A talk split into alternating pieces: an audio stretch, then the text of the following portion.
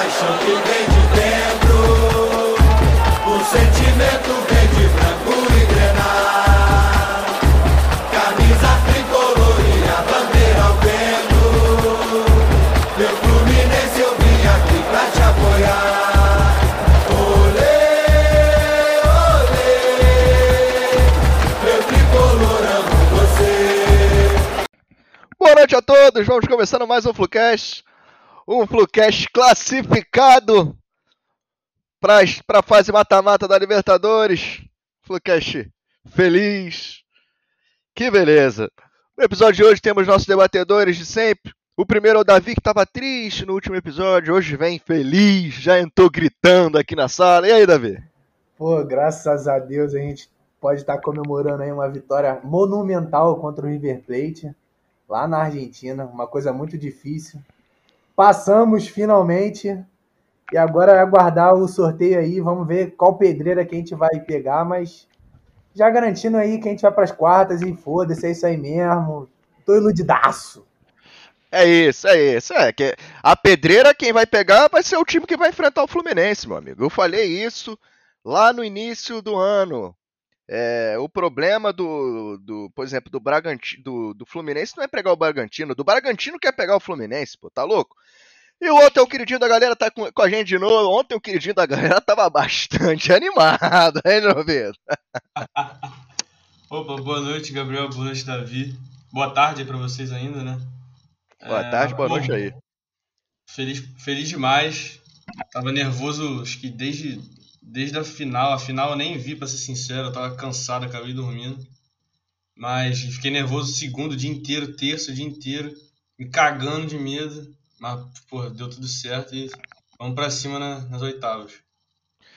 Vamos para cima nas oitavas, então vamos falar desse, desse jogo de hoje. O Fluminense que nas últimas partidas estava deixando a gente. A gente achou que ia ser uma tragédia, né?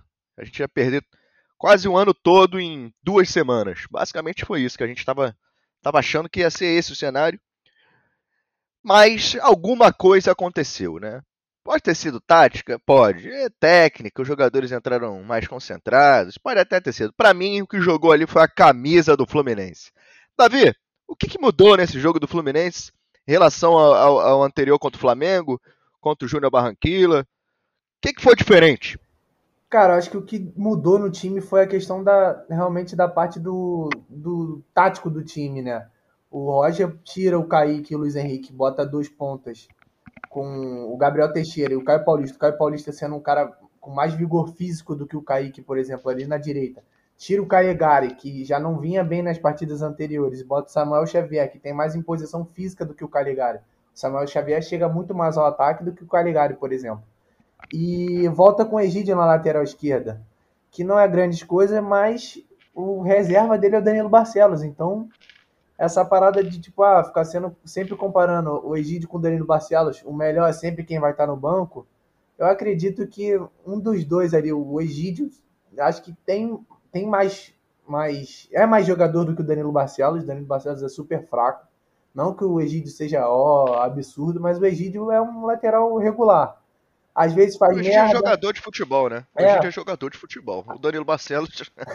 Danilo Barcelos é jogador nem de pelada, filho. Pô, parece um corcunda de Notre Dame ele, tá de sacanagem.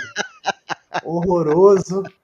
Aí fomos pra dentro do River, meu. O que eu não esperava era que o Fluminense começasse o jogo se impondo diante do River Plate na Argentina. E eu acho que poderia ser sempre assim. A gente não jogou um futebol perfeito, mas a gente também não jogou aquele futebol retraído que a gente estava vendo nos jogos anteriores, como o Júnior Barranquilla, que a gente estava vendo, que viu, vimos nos dois jogos contra o Flamengo. Então eu acho que o Fluminense poderia sempre jogar assim. O Fluminense é um time bom. O Fluminense é um time agressivo e sabe jogar com a bola no pé. Agora só faltava o Roger dar essas instruções para os jogadores. E pra você, João Vitor, qual foi a principal mudança aí em relação aos últimos jogos que fez o Fluminense jogar um futebol tão melhor, né? Tão melhor. A gente pode dizer que foi a melhor, pelo menos o primeiro tempo, o melhor primeiro tempo do ano, disparado. Ah, eu acho que pô, mudou praticamente tudo que, que vinha acontecendo em relação aos últimos jogos, né? Acho que desde, principalmente na, na formação com, com os titulares que ele mudou, mas acho que até a tática e tudo, você viu o Fluminense fazendo jogadas, né? A gente reclamava isso, o Fluminense teve a bola, acho que se você pegar o Fluminense que começou com a bola no, no jogo, era 5 minutos do primeiro tempo, o River ainda não tinha encostado na bola praticamente, porque o Fluminense estava trabalhando a bola. E se você vê na, nas estatísticas, em, em praticamente todos os primeiros tempos do, da, dessa fase de grupo da Libertadores, o Fluminense não trocou 100 passes praticamente. Ontem trocou no primeiro só no primeiro tempo quase 200, entendeu? Alô? Então, alô? Tá ouvindo? Tá ouvindo, João? João Vitor, tá falando? Sim, sim. Sim, sim, já vi tá falando aí, Gabriel. Ah, tá, foi mal. Pra mim é que esse aplicativo aqui, mas vai lá, pode continuar aí, João Vitor. Não, como eu tava falando, o, no primeiro tempo dos outros jogos o Fluminense praticamente não trocava passes, não trocava nem 100 passes. Só ontem foram quase 200 no primeiro tempo, entendeu? Nove finalizações, o River acho que deu 5. Conseguiu abrir um 2 a 0 ali e acabou que terminou o primeiro tempo com um pouco menos de posse de bola mesmo, acho que o River terminou com 59 e o Fluminense com 41. Mas o que para mim chamou muita atenção era que o Fluminense estava querendo o jogo, estava com a linha muito alta no River. Foi o que a gente tinha até falado mais cedo que ele apostou jogar pelo lado do Lecanda, né, que é um zagueiro que estava na lateral direita de 19 anos só.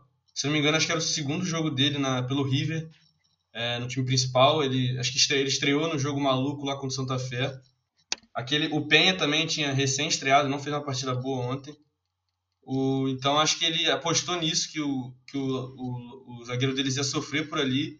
E se você ver, a maioria, até quando acabou o primeiro tempo, mostraram um gráfico que acho que o Fluminense atacou tipo, quase 60% das jogadas pelo lado esquerdo. Tanto que sai, o gol do Nenê sai pelo lado esquerdo, mas você vê que o Egídio, o Caio Paulista, até o Fred e o Nenê, eles, eles puxavam, pro, recuavam para abrir espaço para alguém passar. Então o Fluminense estava querendo jogo, estava fazendo jogada, que era um negócio que a gente não vinha vendo, né? Então acho que teve 100% de mudança, na, na, principalmente na atitude do time. Sim, é, eu vi, vi o jogo ao lado do técnico eu já falei dele uma vez, já participou várias vezes com a gente, do Rodrigo Valente, que tem uma visão acima do normal.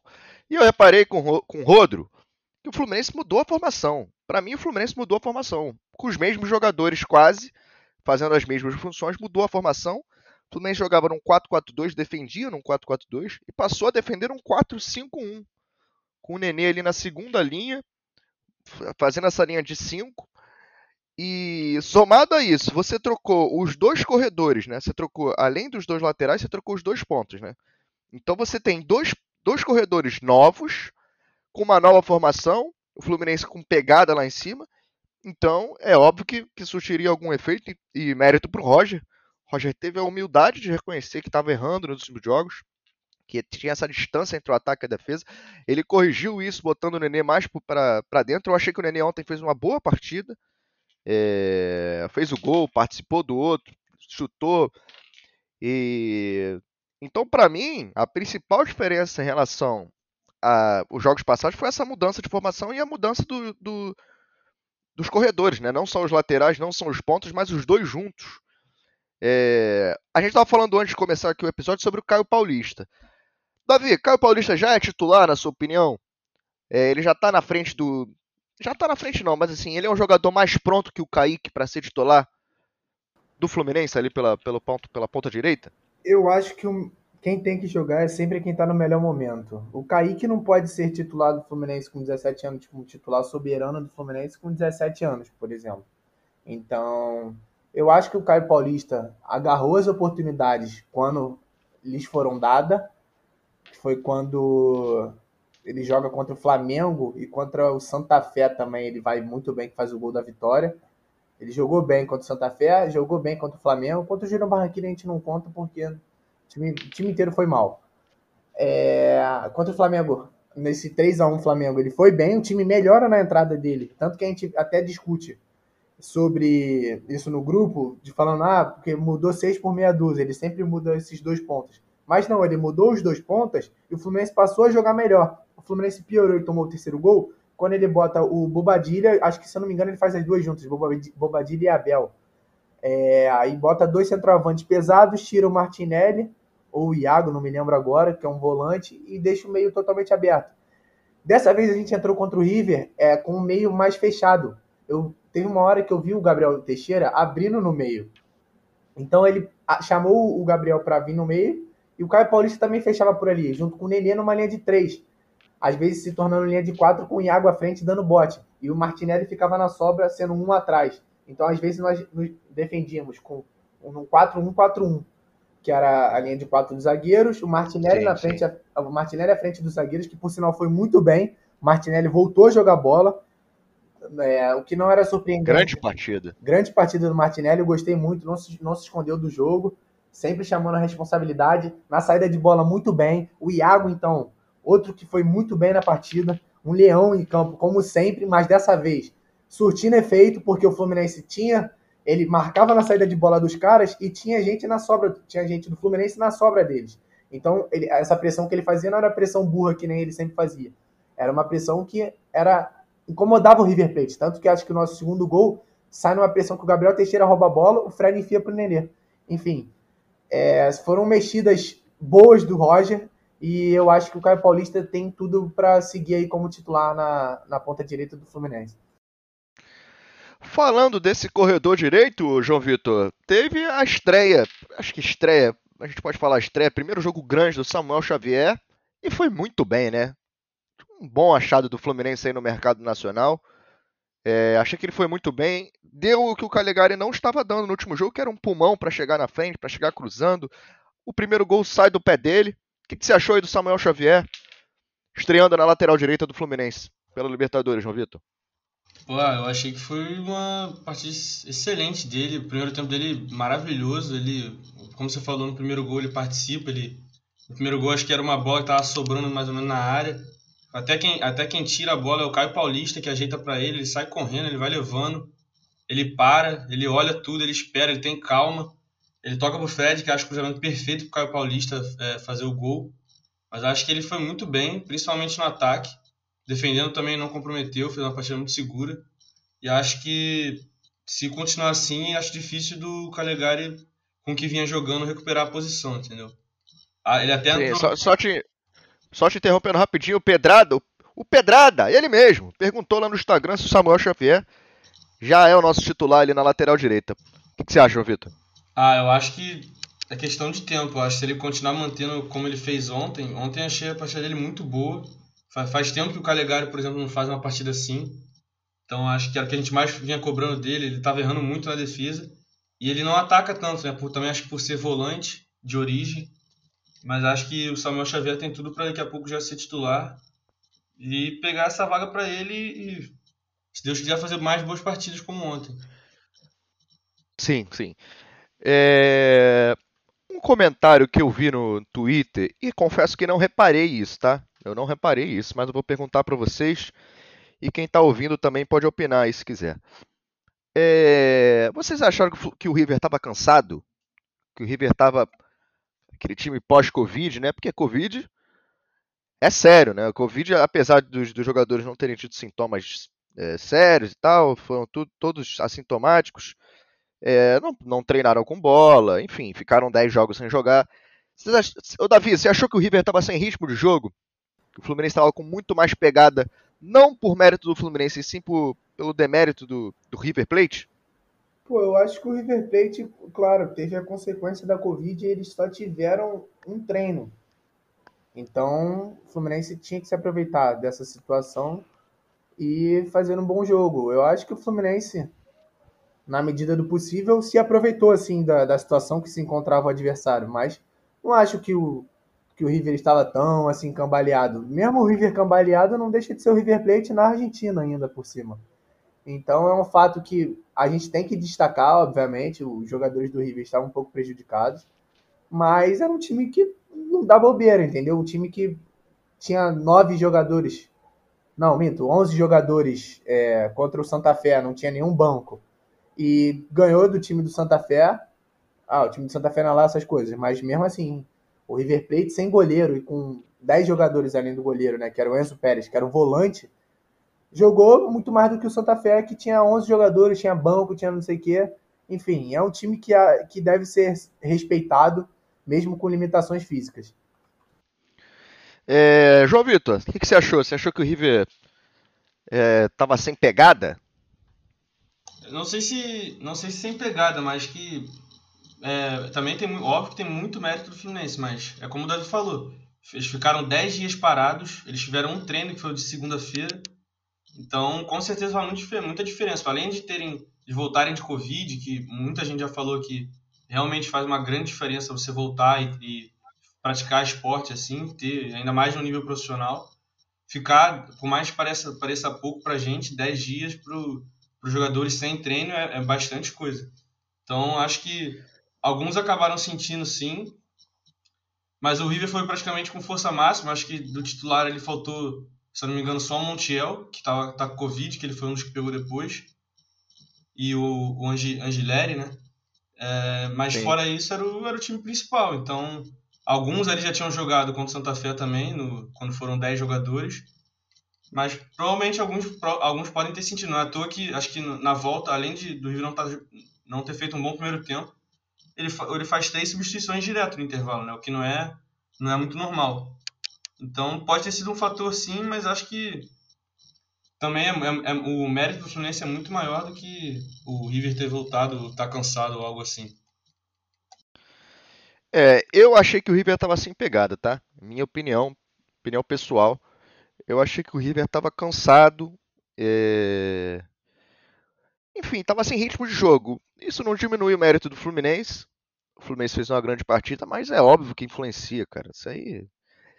Não tem dúvida disso. São 10 dias sem jogar. Qualquer jogador sente isso. É... Outra coisa que a gente tem que falar sobre o jogo de ontem, nem tudo são flores, né? É a atuação do Marcos Felipe. O Marcos Felipe é um goleiro que, assim, ele vinha conquistando a nossa confiança esse ano. Ele, a gente estava começando a gostar dele e ele parece que toda aquela segurança dele foi. Acabou, né? Não, não, entendo, não entendo o que está acontecendo com o Marcos Felipe. Marcos Felipe, qualquer chute que vai na direção do Marcos Felipe, ele não agarra a bola. Eu não, não sei se vocês repararam isso. Todo chute que vai na direção dele, ele solta rebote. É, a gente tomou gol contra o Flamengo assim. A gente já tomou um gol contra o Vasco assim. Não sei se vocês vão lembrar aquele jogo ano passado que o Fred fez o gol, uma bomba lá.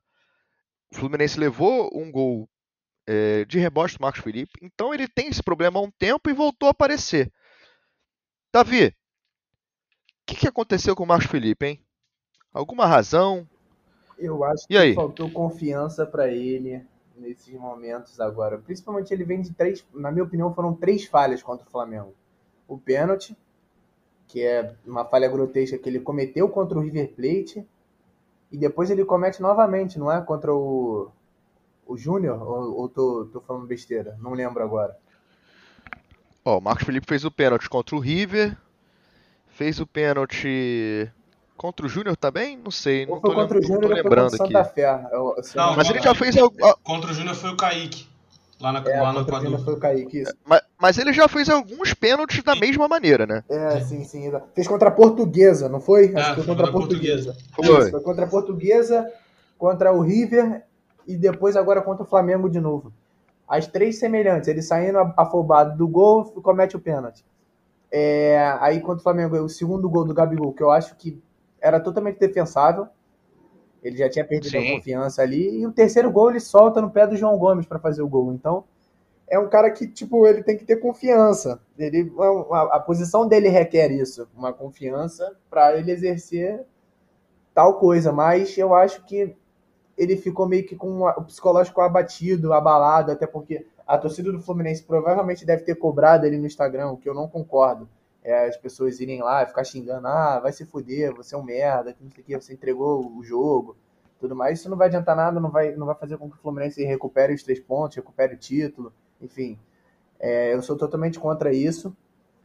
E eu acho que, pelos goleiros que temos no elenco, o Muriel, o João, o João Esqueci o nome dele, o João alguma coisa, João Lopes, não é?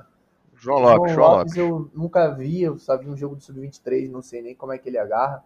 Mas eu acho que vai ser mais do mesmo. Eu acho que o Muriel está abaixo do Marcos Felipe. O Marcos Felipe é um goleiro que sabe agarrar, tem potencial, mas eu acho que o que falta nele é a confiança e a questão do psicológico mesmo, que ele sofreu contra o Flamengo e contra o River ele deu uma bobeada ali, foi naquele chute cruzado, que ele solta no pé do cara e depois faz a defesa de novo.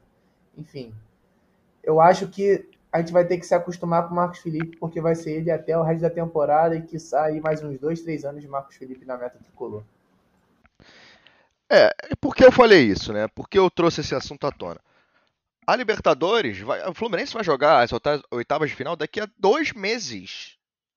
O Fluminense vai jogar em, em, em julho a Libertadores de volta. As oitavas de final só voltam em julho. Então, é, você tem muito tempo aí para julho. Já vou perguntar para o João Vitor. É, você pode escrever novos jogadores, é, você pode contratar. Então, esse Fluminense, na minha opinião, tem algumas posições carentes. Você pode pensar em pelo menos, pelo menos, vou perguntar para o João Vitor, um lateral esquerdo, um volante e um goleiro. Essas seriam as minhas três prioridades. João Vitor, você vê da mesma forma? Você acha que a gente precisa contratar esses jogadores? Ou você acha que na base já tem solução?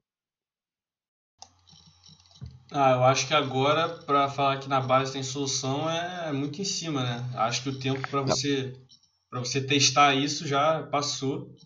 Foi no Carioca, no começo, principalmente. Acho, mas concordo com você. Acho que as três principais é principalmente o lateral esquerdo, um volante que tenha as características parecidas com o Martinelli, o Iago, já que você não vai usar, utilizar a base mesmo, quem tem parecido com isso lá. E acho que depois um goleiro e depois do goleiro talvez um outro atacante, um para jogar de lado, um ponta. O, porque a gente vem falando bastante disso, cobrado disso, que ele troca, no, dá no mesmo, então acho um cara diferente para jogar ali talvez. Mas acho que é isso, ele, ele já tem uma base, o elenco está formado, como você falou, ele, o Fluminense pode contratar agora, é, acho que já tem os 50 inscritos, mas você pode trocar agora, agora abre a fase que pode mudar tudo. Então acho que é isso. Acho difícil de chegar mais gente. O Fluminense contratou bastante gente agora no início, acho que só se for uma oportunidade grande de mercado. E acho que vai ser muito com isso aí. Espero, pelo menos, acho que o mais importante para mim é a lateral. Cara, é, é, por, Outro fator que aumenta para mim a, necessidade de contratar é que o primeiro jogo das oitavas de final a gente vai sem Martinelli, né? O Martinelli levou o terceiro cartão amarelo, então ele não joga. E aí, Davi, você contrataria um goleiro, talvez um volante para esse banco ali do Martinelli, porque a gente só tem o Wellington hoje em dia.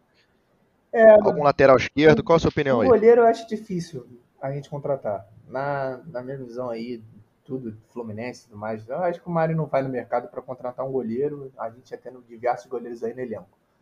Um lateral esquerdo, eu acho que é possível. Eu acho que o Roger viu aí que a lateral esquerda, tanto que ele testou o Danilo Barcelos, não gostou, botou o Egídio de novo. Então ele se vê ali meio que de mãos atadas ali para ver o que fazer. É, acho que é possível sim, e eu acho que devemos ir ao mercado também para contratar um, um volante. Eu escutei até falar sobre o Zanocelo da Ferroviária, que é um bom jogador. Bom jogador. Iria para ser Boa contratação se ele chegasse. Eu acho. É... é... Então eu acho que se vier assim um jogador, um segundo volante, um primeiro volante que saiba sair com a bola no pé, se o substituto do Martinelli ou do Iago, eu acho uma boa contratação aí, dependendo de quem seja o nome, né?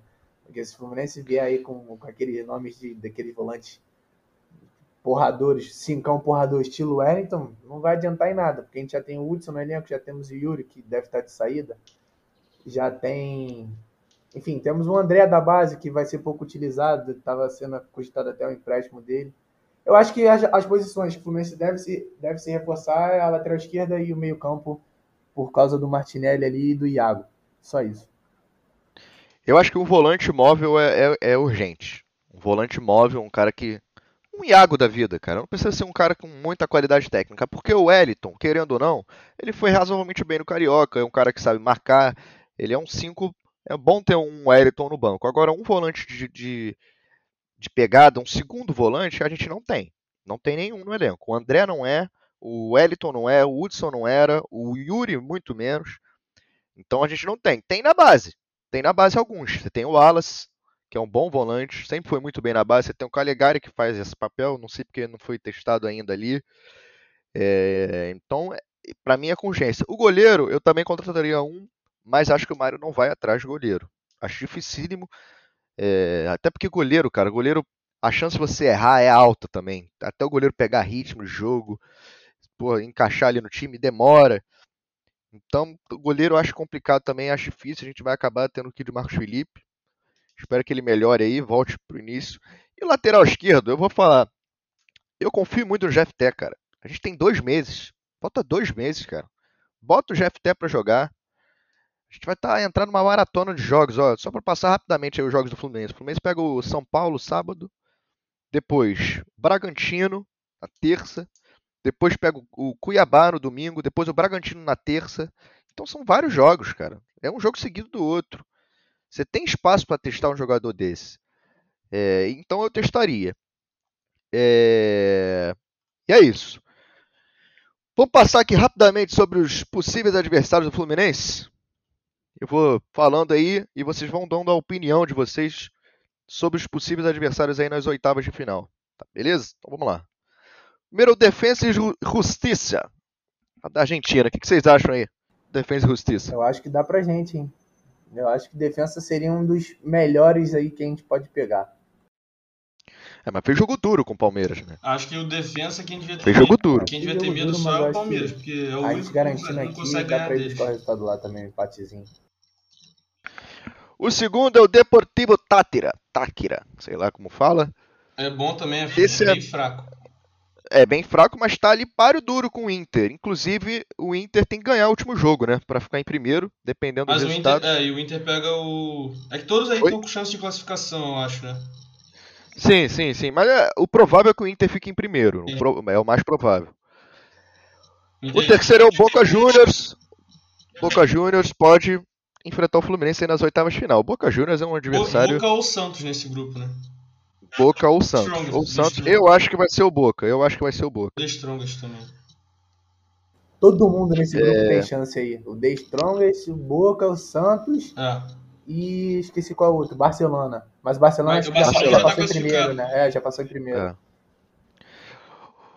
O outro é o River Plate. É que a gente enfrentou aí. Quem tem que ter medo são eles, né? A gente já falou bastante aqui. Esse aqui, o próximo, eu acho que Esse quem é pegar vai se dar mal aí, que é o São Paulo. O São Paulo foi campeão aí paulista. O que que vocês acham sobre o São Paulo de Hernan É Crespo? um dos melhores times aí como segundo colocado. Time que ganha ascensão. E ó, vou te falar, um dos candidatos ao título da Libertadores. Você acha, João Vitor? Ah, eu acho. São Paulo ontem jogou contra o Sport, já classificado, né? Contra o Sport Cristal, com time reserva, depois da final do Paulista. E amassou o Sport Cristal com time reserva. Então, eu acho que é do- dos segundos, assim, esse deve ser o mais forte. Aí chegamos no grupo F. O grupo F está um pouco enrolado, mas atualmente é a Universidade Católica, que está em segundo lugar. Eu não, não, não me recordo da- do futebol da Católica. Eu sei que o Argentino Júnior fez uma campanha bastante interessante, está com 12 pontos em 5 jogos. É, Argentino Júnior seria dificílimo, mas em segundo lugar, o que, que vocês acham da Universidade A Católica? Católica ficou famosa por conta do BKSS, né? Sim. Mas ele ralou e tá no Racing agora. Não é isso? Ou já saiu do Racing também? Eu acho que, acho que continua no Racing. Não sei. João que tá Vitor deve saber, sabe não, João Vitor? Acho é que tá o, no Racing. Não, já saiu do Racing também, é. saiu, Ele já né? saiu. Mas o Atlético Nacional também tem chance. E o Nacional do Uruguai também tem chance nesse grupo aí. Os três têm chance também. Os três têm chance, os três têm chance.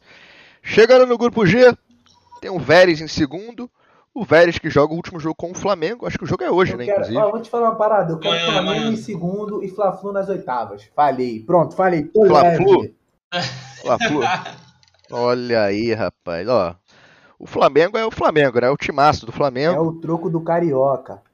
É, mas falando, falando racionalmente, eu prefiro pegar o Vélez. Não que o Vélez seja ruim, tá? Eu acho o Vélez bastante difícil. Argentino. O jogo contra o Flamengo lá foi dificílimo. Joga um futebol bem agradável o Vélez, cara. Acho difícil. Chegando no grupo H, Cerro Portenho. Cerro Portenho foi, foi o time que teve a porradaria no Maracanã? Foi, foi, foi em 2009. Aí, esse time aí, quando vem aqui pro, pro Maracanã, já sabe que vai levar porrada, né? Então é isso. Esses são os possíveis adversários do Fluminense aí nas oitavas de final. Depois a gente vai confirmar e botar lá nas redes. O goleiro, o goleiro do. Cerro, que é o, que é o Giana. Ex, ex Ah, é, o Jean. Isso mesmo. O Jean que é um bom goleiro, né? Eu acho ele um bom goleiro, apesar de, de tudo que aconteceu aí, né? Mas acho que em campo ele é um bom goleiro. Seguindo, é, para terminar o episódio de hoje, já estamos aí com 29 minutos. Queria falar um pouquinho sobre Frederico, tá? É, eu vou falar sempre sobre o Frederico, Flowcast. Tem que, não tem como não falar do Frederico. Frederico, seis jogos, quatro gols, duas assistências, uma participação em gol no Fluminense aí a cada 75 minutos. Davi, Frederico, fala um pouquinho aí do Fred pra gente, Davi. É, o nome do meu filho. É... Não tenho mais nada pra falar sobre. É o nome do meu filho, simplesmente isso. Já falei, minha namorada já está convencida. Já está convencida. Não tem jeito. Se nascer homem, é Frederico. Só não bota o Davi tava com a foto de perfil do Fred, pô. A foto de perfil do Davi do WhatsApp é o Fred. Eu só não boto o Chaves Guedes, porque aí já é demais. Eu ia arranjar um confronto é muito demais, grande com a minha aí é família, demais. entendeu? Aí, mas, Ô, João Vitor, enfim, é o cara, é o cara do momento, filho. Não tem como. O cara nasceu, é predestinado a jogar pelo Fluminense, pô. Nasceu pra jogar no Fluminense, simplesmente isso. João Vitor, pra gente ficar na polêmica aqui, vou levantar uma polêmica aí pra dar, pra dar debate, tá? Só pra dar debate.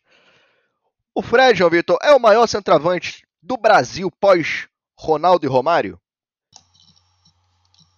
É, É o maior? eu falo isso. Não, eu quero, quero que você exponha com argumentos. Não, é, não tem outra coisa. É. É, só isso. Cara, eu E você, acabou- Davi? E acabou. Eu não ligo pra o que ninguém, pra ninguém, o que ninguém fala, não tô nem aí. Cara, É, e pronto. o Adriano Imperador tinha tudo pra ser o maior artilheiro pós-Ronaldo. Maior artilheiro não, maior centroavante, né? Pós O Adriano não dá aquela deixada debochada que ele deu ontem pro Nenê.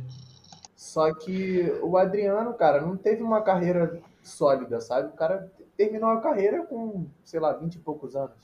Enfim, eu acho que. Não, é, sim, mas, mas agora falando sério, é.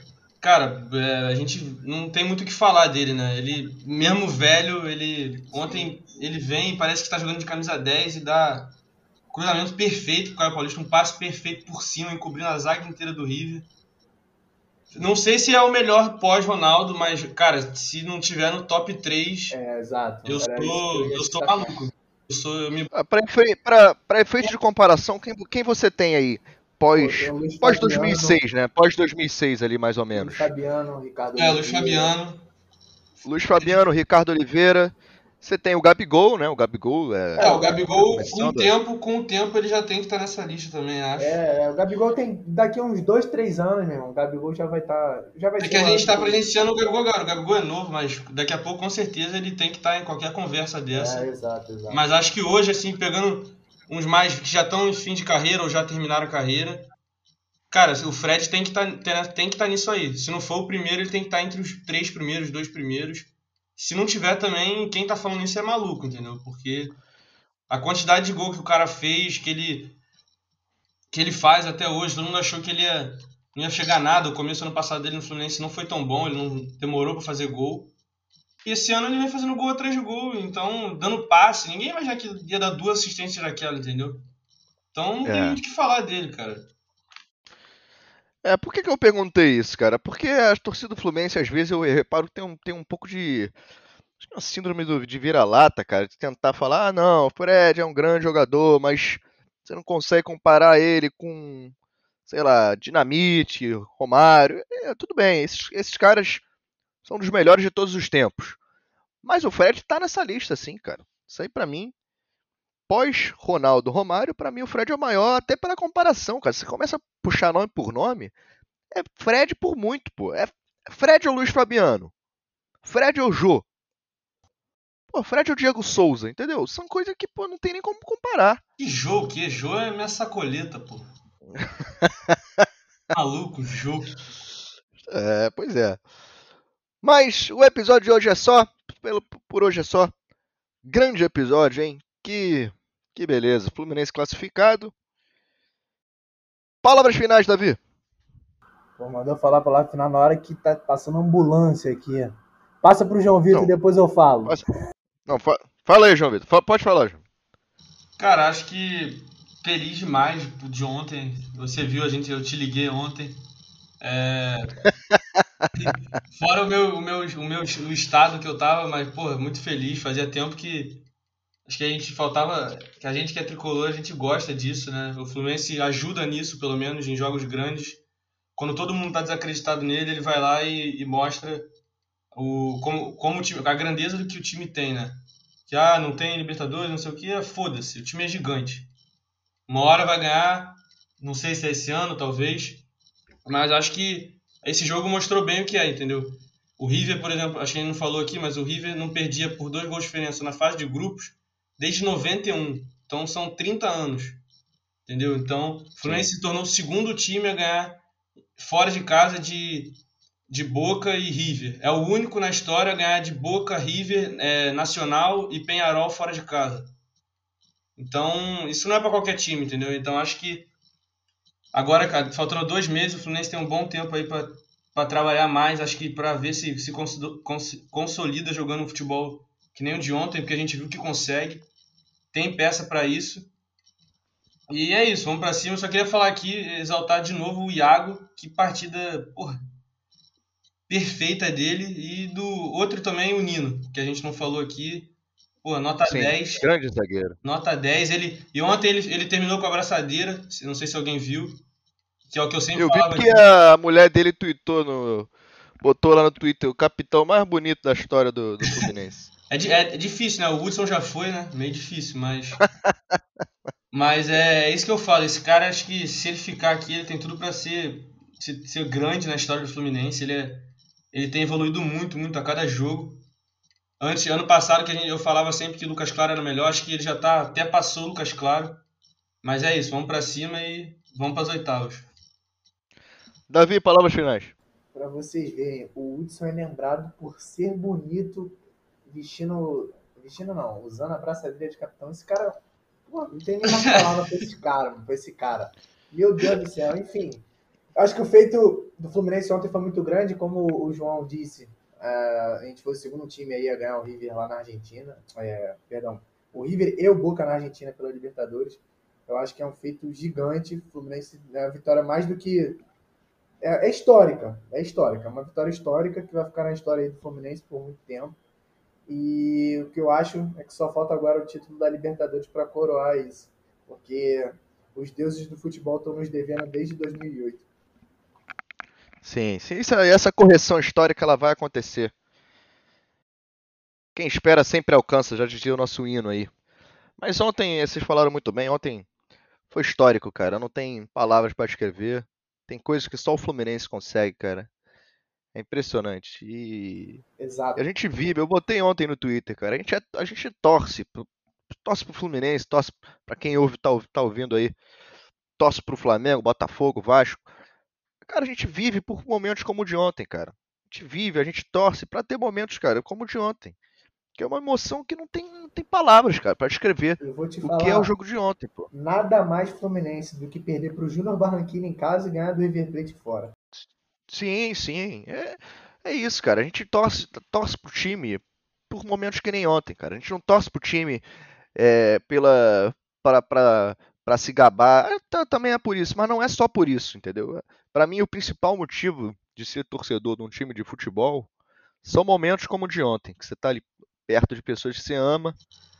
Você vê o Fluminense ganhando um jogo completamente absurdo, cara, que nenhum ninguém apostava no Fluminense. Vai lá e ganha. Mas é isso. Vamos finalizando por aqui o episódio de hoje. 38 minutos já. Gostaria de agradecer a todos que ouviram aí. Nos sigam nas redes sociais, arroba Flucast Underline. Posso dar uma palavrinha antes, rapidinho? Pode. Quero que role a lista já de quem vai pular no Rio Maracanã pós-título do Fluminense. Já tem ele e Gabriel na lista. Tá, é isso. Só pra terminar, deixa eu falar um negocinho aqui, ó. Hashtag é pela Sula o caralho. Entendeu? O caralho. Outra, outra, outra coisa aqui rapidinho. O que eu sei que ele, eu sei que ele vai ouvir. Seu Mário, traz o Marcelo. o torcedor tá feliz. O torcedor tá feliz. É, vamos encerrar por aqui, senão vai ficar, a gente vai começar a falar aqui, mas até amanhã. Muito obrigado a todos, fiquem com Deus e até o próximo EP.